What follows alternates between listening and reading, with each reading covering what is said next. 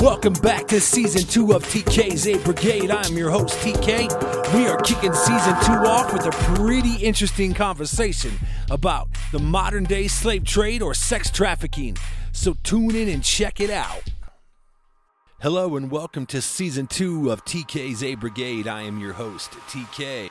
Today I'm going to have a topic discussion about some things that may not make everybody happy, and everybody might not agree with me. And so I just want to be clear that anybody that I have on as a guest that disagrees with what I feel or what I say, that doesn't reflect on their beliefs. That doesn't reflect on how they perceive things. This is solely my perception. This is solely my take on things. So I want to be very clear that anybody that hears this knows that whatever I say on my own podcast is my foundational stance. And so there are people that might be guests that might not agree. So with that said, what I feel or believe doesn't necessarily reflect everyone. And I am going to talk about some pretty interesting topics in this season. But today I'm going to kick off Season 2 with a pretty controversial topic. One, I hope that people that hear this will either comment or we can have a debate or conversation about. But at the end of the day, I'm going to share some facts and hopefully people can hear it. Those facts will be interesting to talk about. So without further ado, I'm going to kick this Season 2 off by talking about Juneteenth, which is the celebration of freeing the slaves back in 1865. Basically what happened in a nutshell, and you can go and Google it and find out for yourself, but the African-American community was released from their requirement to be indebted to an owner or a master. They were given their freedom to vote, and they were given their freedom to live among the communities without being required to owe a debt to somebody. And so today commemorates that. But I want to be very honest and say that just because 1865 happened with the freedom of the African-American community, and when it comes to slavery, slavery is still prevalent very much in this country, and slavery is very much prevalent in this world. Now, the types of slavery that we see more prevalent in today's society has to do with sex trade or the sex trafficking or the slavery of young girls and boys. And this is a $150 billion industry around the world. Young boys and young girls as young as 9 years old are kidnapped. They're lured away from their homes, their families, and they are put into slavery, and they're forced to provide sexual acts for people around the world. It's quite disgusting. And to be honest, this has been an issue for quite a long time. In fact, I believe that over 155 countries have actually have data and have gathered data around the world about human trafficking or slavery. Modern-day slavery, which is what Homeland Security calls it. And as of 2019, 79% of human trafficking or modern-day slavery is involved with sexual exploitation of minors. And like I said earlier, minors as young as 9 years old. The majority of the group of individuals that experience this modern-day slavery or sex trafficking are young girls. And these girls, their ages range from anywhere from 15 years old all the way down to 9 years old at times. There are boys that are included. In fact, the younger age groups are typically the boys. The UnitedNations.org website states that over 20% of all people that are incarcerated are children. And even in Western parts of Africa, almost 100% of people, and I say people as human beings that are incarcerated in the sex trade or the human trafficking, are all children. This is a statistic that you can find on the United Nations website, which is pretty crazy because they have a lot of different things on there when they talk about human trafficking. In fact, it says that some parts of Africa and the Mekong region, the majority, up to 100% of people that are incarcerated in the trade or the human trafficking or the modern-day slavery are children. So we're not talking about adults that are taken. We're talking about kids that are stolen out of their homes, taken away from their families, and forced to either commit acts of sexual things or are forced into labor, which is absolutely crazy when you think about it. We have here in America, you know, laws that prohibit, you know, minors and teens from working over a certain amount of hours a week at a job. And yet around the world, we have young children being forced to, you know, perform sexual acts. Forget, you know, flipping a burger. Forget, you know, stuffing some fries or, you know, bagging some groceries. They're forced into, you know, something that's supposed to be intimate, and they're forced into it without any regard of their humanity. They're just basically a piece of meat, and they're used at the, you know, disposal and pleasure of whoever decides that they want to exploit this child, which disgusts me, to be honest.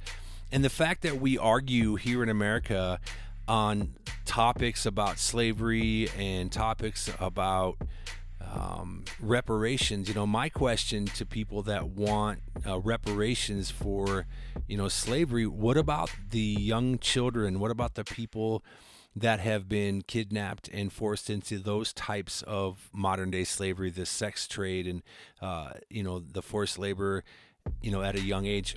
Do they also deserve reparations? Where is, you know, the advocacy on that? Because to be honest, I don't see a lot of advocacy on the part of the modern day sex trade. I see a lot of people silent about it. You know, people will talk in regards to how they disagree with it, but I don't see a lot of people rising up and speaking out on it. And to be honest, that really disappoints me, because there's so much talk about equality in this country here in the U.S. There's so much talk about, you know, women having rights and, you know, people being equal. And yet we have some of the most despicable acts going on, and nobody wants to talk about it. Nobody wants to stand up and defend these children. And to me, that just disgusts me, because, you know, coming from the Midwest, you know, I grew up in an environment that was highly a big melting pot, huge melting pot growing up back in Iowa. And it's funny because people have this assumption that they know, you know, based on maybe the way I look or based on, you know, the perception of the Midwest, that it's a certain way. But in reality, when you go to the Midwest, it's not necessarily, you know, that way. And so when you perceive something, for example, when you perceive that we here in America have a certain right or a certain entitlement because we should. But in reality, why should anybody be entitled, whether you're wealthy or you're poor, whatever socioeconomic status you come from? I know that that is history in itself, and that's a long standing history. What's even more crazy is that sex trade or sex trafficking or that modern day slavery in that regard has been reported by all 50 states. All 50 of the U.S. states have some form of that. So it's not just concentrated in one area. I know back, you know, in the mid to late 1800s, you know, the South was predominantly where, you know, the slave trade was going on. And I want to be very clear when I say this, that I don't condone slavery in any way, shape, or form. I don't condone the forcible act of making anybody, I don't care what creed or color, race, or gender you are, to be forced into doing something that you are not agreeing to do. And so I just want to be clear about that. But I also want to open up the eyes of people that say that it's only focused on one particular area or one particular lens that we look through, and we don't give credit or we don't give attention to these other aspects. And so, you know, looking at this, for example, 44% of victims reported no one reached out and offered them help after being taken and, you know, forced into doing this. They were able to get away from, you know, people that forced them to do this, but nobody helped them. 44%. That's crazy. The majority of buyers, so the majority of people that pay for this modern day slavery are male. I mean, that's not surprising. Let's be honest. Like, I don't see, you know, a majority of women paying for sex trade when the majority of the people that are being incarcerated or being held without their will are women. So that would kind of be I don't know, that would seem duplicitous to me. But yes, the majority are males. And what's crazy is that they come from all races, all backgrounds, all types of workforces. There isn't one race or creed or culture that separates or is separated from purchasing young people for sex or forcing young people into that trade. It is every race, creed, and culture, and the age demographic is wide. It really is just an epidemic that has been ignored for a long time. And it's such a huge monopoly in regards to the financial aspect of it. And yet it's such a quiet topic. It's almost like everybody wants to whisper and dance around it. And for me, I'll be honest, man, I would love to go, if I had capital and I could go into some of these areas and bust up these, you know, sex rings, these child pornography rings, these sick people that, you know, that need Jesus. Let's be honest. These people need Jesus just like anybody. I'm not going to sit here and pretend that they're any, you know, worse necessarily than someone who commits murder or somebody who is, you know, a degenerate gambler and they don't know who Jesus is, because at the end of the day, we all need Jesus. I don't care what you say, and I don't care how you feel about that aspect, because in my opinion, and this is my opinion, but we taking God out of our schools, we're taking Christ out of our lives, and he is the salvation for us as human beings. He died for us on the cross. He shed his blood for us. And I'll tell you, whoever hears this that doesn't agree with that, you have every right to disagree with me, because that is the beauty of free will. But I'm going to say, when Jesus is part of the equation, things change drastically. Now, I can speak from personal experience about struggles in my life. For example, you know, growing up in the church, I had a lot of sheltered types of mindsets. And I was taught to live and believe a certain way. And when I became an adult, I was, I was exposed to the reality of this world, which, to be honest, man, this world is pretty messed up in a lot of different ways.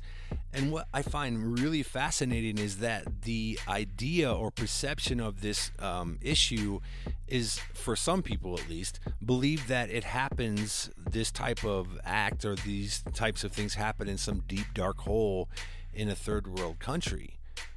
And that's not the case at all. In fact, a lot of victims that get, you know, forced into this this trade or into the modern day slavery, as they call it, are young people, again, like I said earlier, that, you know, might have a broken home, or they might, you know, live on the street, or they might be susceptible to, influence from somebody that, you know, can get their confidence. And then what they do is they lure that person away from family, from friends.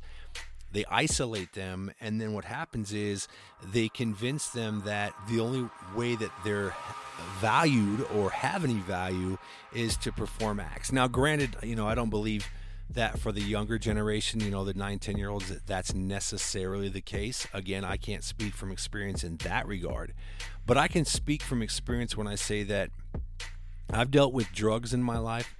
I've dealt with, you know, almost did prison time. I have seen people destroyed in so many ways. And when I say destroyed, it doesn't necessarily mean in a physical way. I've seen people mentally destroyed. I've seen people physically destroyed. And so when you take, you know, a group of people and you put them in a situation where they feel that there's no choice, they have no other option but to move forward in something like this because they've been convinced of that. You know, what's crazy is that, you know, victims, you know, you could be sitting next to a victim of this, you know, in a grocery store line or at a restaurant. You could be pumping gas, and, you know, somebody who might have gone through this years ago and that was able to get out, you know, they might have pulled up in a car next to you, and you have no idea their background. And so I find it interesting when people are so quick to judge. They're so quick to have this idea of seeking out an offense, you know, when it comes to you know, issues and things. But yet we don't take time as a society, as a human race, to really look around at people around us and say, you know, what's your story? What did you go through growing up? What kinds of things have you struggled with? Because I promise you, that idea, that mindset of everybody struggling with something. Now, not necessarily saying that everybody struggled with the same thing, obviously not. But that doesn't take away from the idea that everybody at some point has gone through some things in their life that were not good, that were not fun. And that's life. But what I think is interesting is that when the idea that we focus on one aspect of struggles in life and we try to advocate for that one specific issue and we disregard the rest of the issues, that's where I have a problem with that. Because to be honest, you know, again, everybody has something that they've gone through in their life, something that's happened to them that, you know, changed the course. And again, it doesn't necessarily always mean that it's bad, but again, those people that have gone through negative things in their life and dealt with negative things and had to overcome them, I mean, let's be honest, those types of things really shape a person's psyche. They shape the way a person thinks about life and how they perceive people. Someone who's never been truly loved, shown compassion, you know, those types of people, and I can again I've experienced those types of personalities where they've never been truly loved. They've never seen the compassion from a parent or a sibling or a relative. It's always just been negative. They've always been yelled at their whole life, or they've always been treated, you know, with just a disdain. And so it hardens their heart. It hardens who they are. And so what I would like to see happen here in the richest country, or one of the richest countries in the world, America, is to see that advocacy, you know, the lens of that advocacy for people that are dealing with this type of issue to be more pronounced, for people to stand up and fight more, put more, you know, monetary effort into it, put more of a voice into it. Because again, sex slavery, sex trade is not focused on one race or culture. It's not even necessarily based on one gender, because like I said earlier, you know, you have young boys as young as 9 years old that are being taken from their families and they're forced, you know, into this. The young girls that are doing it though, and they're predominantly, you know, all over, you know, the racial spectrum. So we're not talking about one specific race or culture. We're talking about all races. In fact, China, Iran, North Korea, Russian, and the Sudan are some of the biggest places in the world that actually, you know, have this trade going on, and it's predominant in these areas.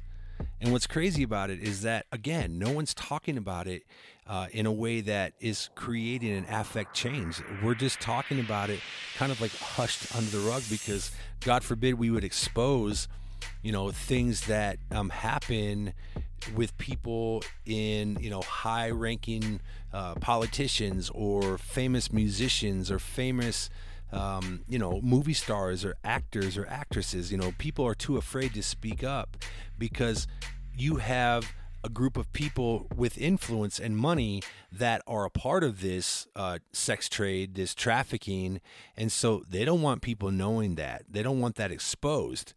For example, let's talk about Jeffrey Epstein. Jeffrey Epstein was an extremely wealthy financier, American entrepreneur who was convicted of sex offenses. He's from New York. And what's crazy about Epstein is that there are rumors that he had his own island. And on this island, he would fly some of the wealthiest, most influential, most famous people to this island. And it was basically like a huge orgy all the time. That's at least what the story states. Now, for some factual information about Jeffrey Epstein, 2005, Epstein was convicted of molesting a 14-year-old girl in a Florida Palm Beach home. Police did a search and found pictures of young girls throughout the house. The Miami Herald reported that his abuse of the underage girls dated back years. In fact, the victim stated in an article that this was not the first time this had happened. It had happened a few times prior to this, this incident when it was reported to her parents. Now, like I stated earlier, the majority of people that pay for sex acts by minors or men. However, what's interesting is that Ghislaine Maxwell, which was Jeffrey Epstein's girlfriend, was indicted, I believe it was 2019, and she was held accountable for a slew of charges that had to do with sex slave and sex trade. Some of the story goes that she was introducing rich and wealthy people to Epstein, and then Epstein was bringing these people to his quote-unquote island, and then he was offering girls and boys up for this, I don't know what you want to call it, for fun. I mean, for lack of a better term. What's crazy is that in 2021, a jury found Ghislaine Maxwell guilty on 5 of the 6 counts, including her most serious charge of sex trafficking of a minor. So here we've got some extremely wealthy, influential, high-ranking political people, again, actors and actresses. In fact, one of the princes, the British princes, was accused of having sex with an underage girl. He supposedly emphatically denied ever even knowing the girl. Prince Andrew, that's who it was, categorically denied having sex with her, this minor that he supposedly was supposed to have met through Epstein. She was only 17 at the time that he met her. She claims that they were intimate together. And so what's crazy is that you get these people that are in these huge roles, right? And I say roles as far as like Prince Andrew, right? I mean, he's a prince, right? You get people in the political realm. You get Bill Clinton was named. Chris Tucker was named. When I say Chris Tucker, I believe he was just part of a trip that Epstein took to Africa, and he took Chris Tucker with him. But still, people know who Chris Tucker is. And to be associated with something like that, that's pretty damning, let's be honest. And keep in mind, all this information is on the BBC.com news website, so I'm not just making this stuff up. I mean, you can go and Google these things for yourself. So, you know, people want to say that I'm slandering somebody. Well, it's right here in black and white text. And to be honest, again, I'm not picking on Chris Tucker. I want to be very clear. I'm just saying he was mentioned as somebody who had taken a trip with Epstein in his private jet. And not to say that Chris Tucker had anything to do with this. But that's the thing, you know, guilt by association. Like, you might be completely innocent of a crime. You might have nothing to do with, you know, your buddy robbing a 7-Eleven, but you're sitting in the car. And he goes in with a loaded weapon, and he decides he's going to rob the place. You know, he's going to take something that doesn't belong to him. And you're there, so you're guilty by association. So now you've got a minority group, and it doesn't have to be a cultural minority group. It could be, you know, a minority group that just as a small amount versus the majority that's advocating for an outcome or advocating on behalf of something. But they're not looking through the entire lens. They're advocating for one part of the spectrum. And I'll be honest, that pisses me off, because we are supposed to look out for one another. As a human race, we are supposed to take care of each other. And, you know, in theory, that's what we're supposed to do. But I believe in reality, you know, at times we become animals. And we become instinctive, and a lot of times, you know, our flesh, you know, we decide we're going to just look out for ourselves. We're not going to take care of anybody else. When something's going on that, you know, we don't want to become a part of, we just want to, you know, keep back from it. You know, we don't want to involve ourselves. Kind of like what Pilate did with Jesus. You know, Pilate told the people, I'm not going to persecute this guy. He's done nothing wrong. I'm going to wash my hands of it. I'm going to back away from this, and I'm going to let you guys do this. And to me, that's again guilt with association, because it's sometimes just as damning to not do something when you should, just like doing something that you shouldn't do. You know, Paul says, why do I do the things I should not do and not do the things that I should? And I find that interesting, because, you know, I look at my own life, I look at stupid decisions I've made in my life, stupid choices, and I look at the things that I advocate for. You know, I stand on a platform of a belief in Christ Jesus. I believe that he died for my sins. I believe that I'm a child of the King of Kings. But I also believe that I have to live that. I have to proclaim that. I don't always do that. But I also know that advocating for truth, advocating for somebody who cannot speak up for themselves because, one, they're too afraid. Two, they don't have anybody that's willing to listen to them or even maybe believe them. And three, you know, the 1% 50% of people that have the most wealth in this world like to keep the rest of us quiet when it comes to things that could expose them. And I say the 1%, and we're talking about people that are in the, tens of billions, $100 billion clubs that have, the wealth of the world. And those aren't even necessarily the people that are, doing these types of things when it comes to like the sex slavery, the sex trade. But again, I go back to the idea that with that much power and influence, take somebody who is that wealthy, but washes their hands of the advocacy for this and steps away and says, oh, well, I don't personally do those types of things, but I'm not going to take my time away from making the billions of dollars and having the influence and the power over here to try to affect change over here. And to me, that, again, just disgusts me, because how can you allow that to happen and you have a moral code that you live by? We're talking about, slavery. Again, like I said, we're celebrating Juneteenth today here in America. It was the freedom of slaves from 1865. I've always been an advocate of equality when it comes to, people's rights. And I say people's rights, and I want to be very clear when I say equality. Equality to me is having the ability to work hard and be rewarded for your work. Be acknowledged for who you are as an individual, as a person. I'm not advocating for a group or a lifestyle. I am definitely not advocating for that. And I'm going to be very clear when I say that. And again, controversy can be created in anybody's mindset. And again, people will look for any way to be offended. And personally, that's on you. I'm going to be honest, and I'm going to speak my mind. I believe that God created us in a kaleidoscope of his image. And we are created to love him and to worship him, to love one another. The Bible says to love the Lord thy God with all thy heart, mind, and soul. And then the second commandment says to love one another, love each other, love your neighbor. So I believe for this this topic, again, could be controversial for some people. Some people might agree, some people might disagree. Some people might completely shut this off and not listen anymore. And that's okay with me, because you know what? At this point, I am sick and tired of sitting back and just pretending that the way I feel is could possibly offend somebody. And so therefore, since it could possibly offend somebody, I don't get to say what's on my mind.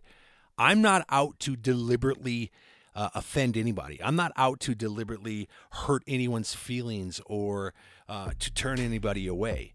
But just like with John the Baptist spoke his mind. And yes, because of it, he got his head cut off. But you know what? He was the modern day idea of being honest and not hiding behind the idea that, oh, I don't want to say something because down the road it could it could affect me in a way that might be detrimental to my income or might be detrimental to perception of who I am. And to be honest, when I don't live my life the way that I proclaim that I do, that in itself can be an affliction on who I am. So what I'm saying is I have to be transparent in public as well as in private.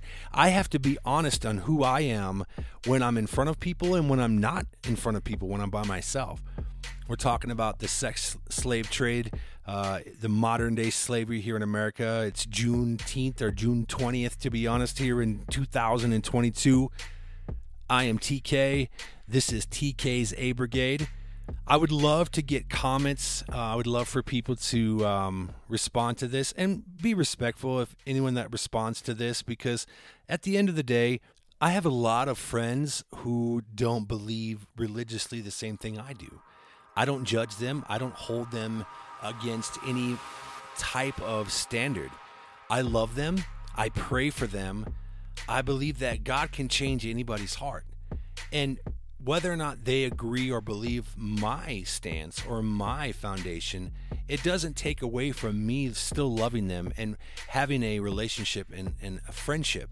And again, to be clear, that's not to say that what they believe is wrong.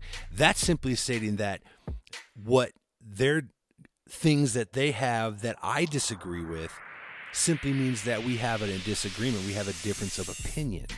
and at the end of the day, we can't come together and love on one another, then what's the point of, you know, of proclaiming the gospel, which Jesus said to go into the nations and make disciples? So I have a friend, for example, who claims to be an atheist, and I love this person very much. I have a lot of love in my heart for this person. I don't have any judgment for this person. I don't have any condemnation for this person. I simply do not believe that God doesn't exist. I believe there is a God. He is Abba Father, and I strongly stand on that foundation.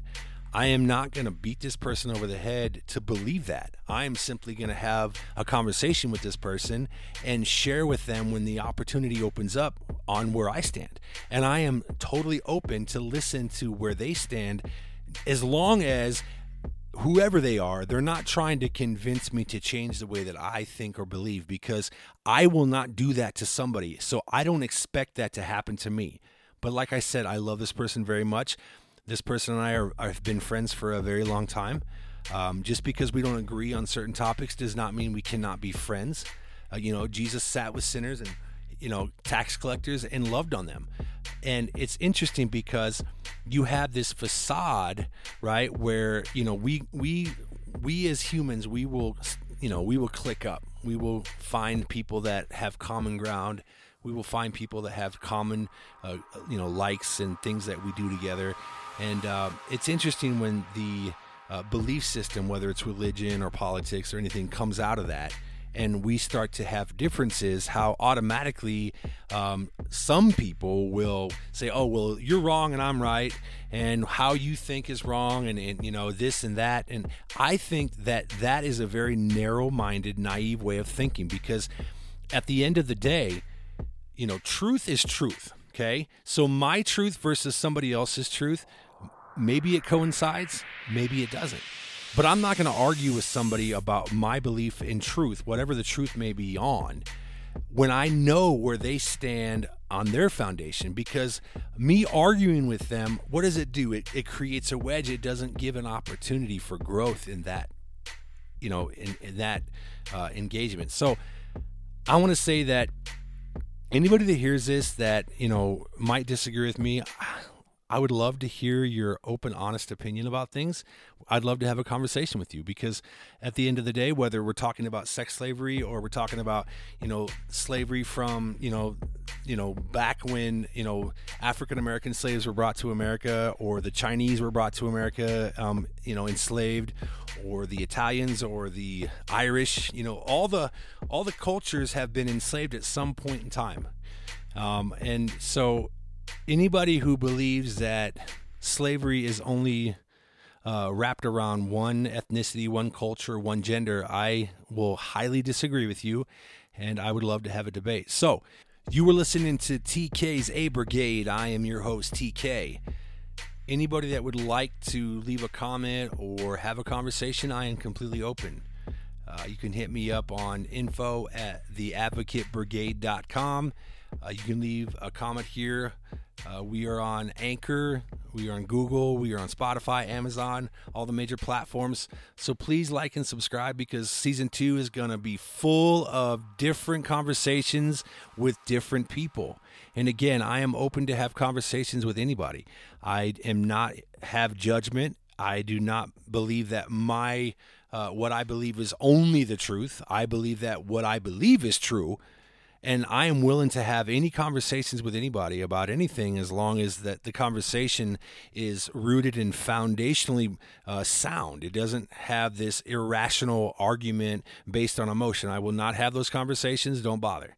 But if you have a foundational platform that you would like to stand on and have a conversation with me that disagrees with where I stand, awesome. Or you have something that you agree with and we can just have a discussion about it. Either way, I am completely open to that. So please check me out. Check us out. TK's A Brigade. And until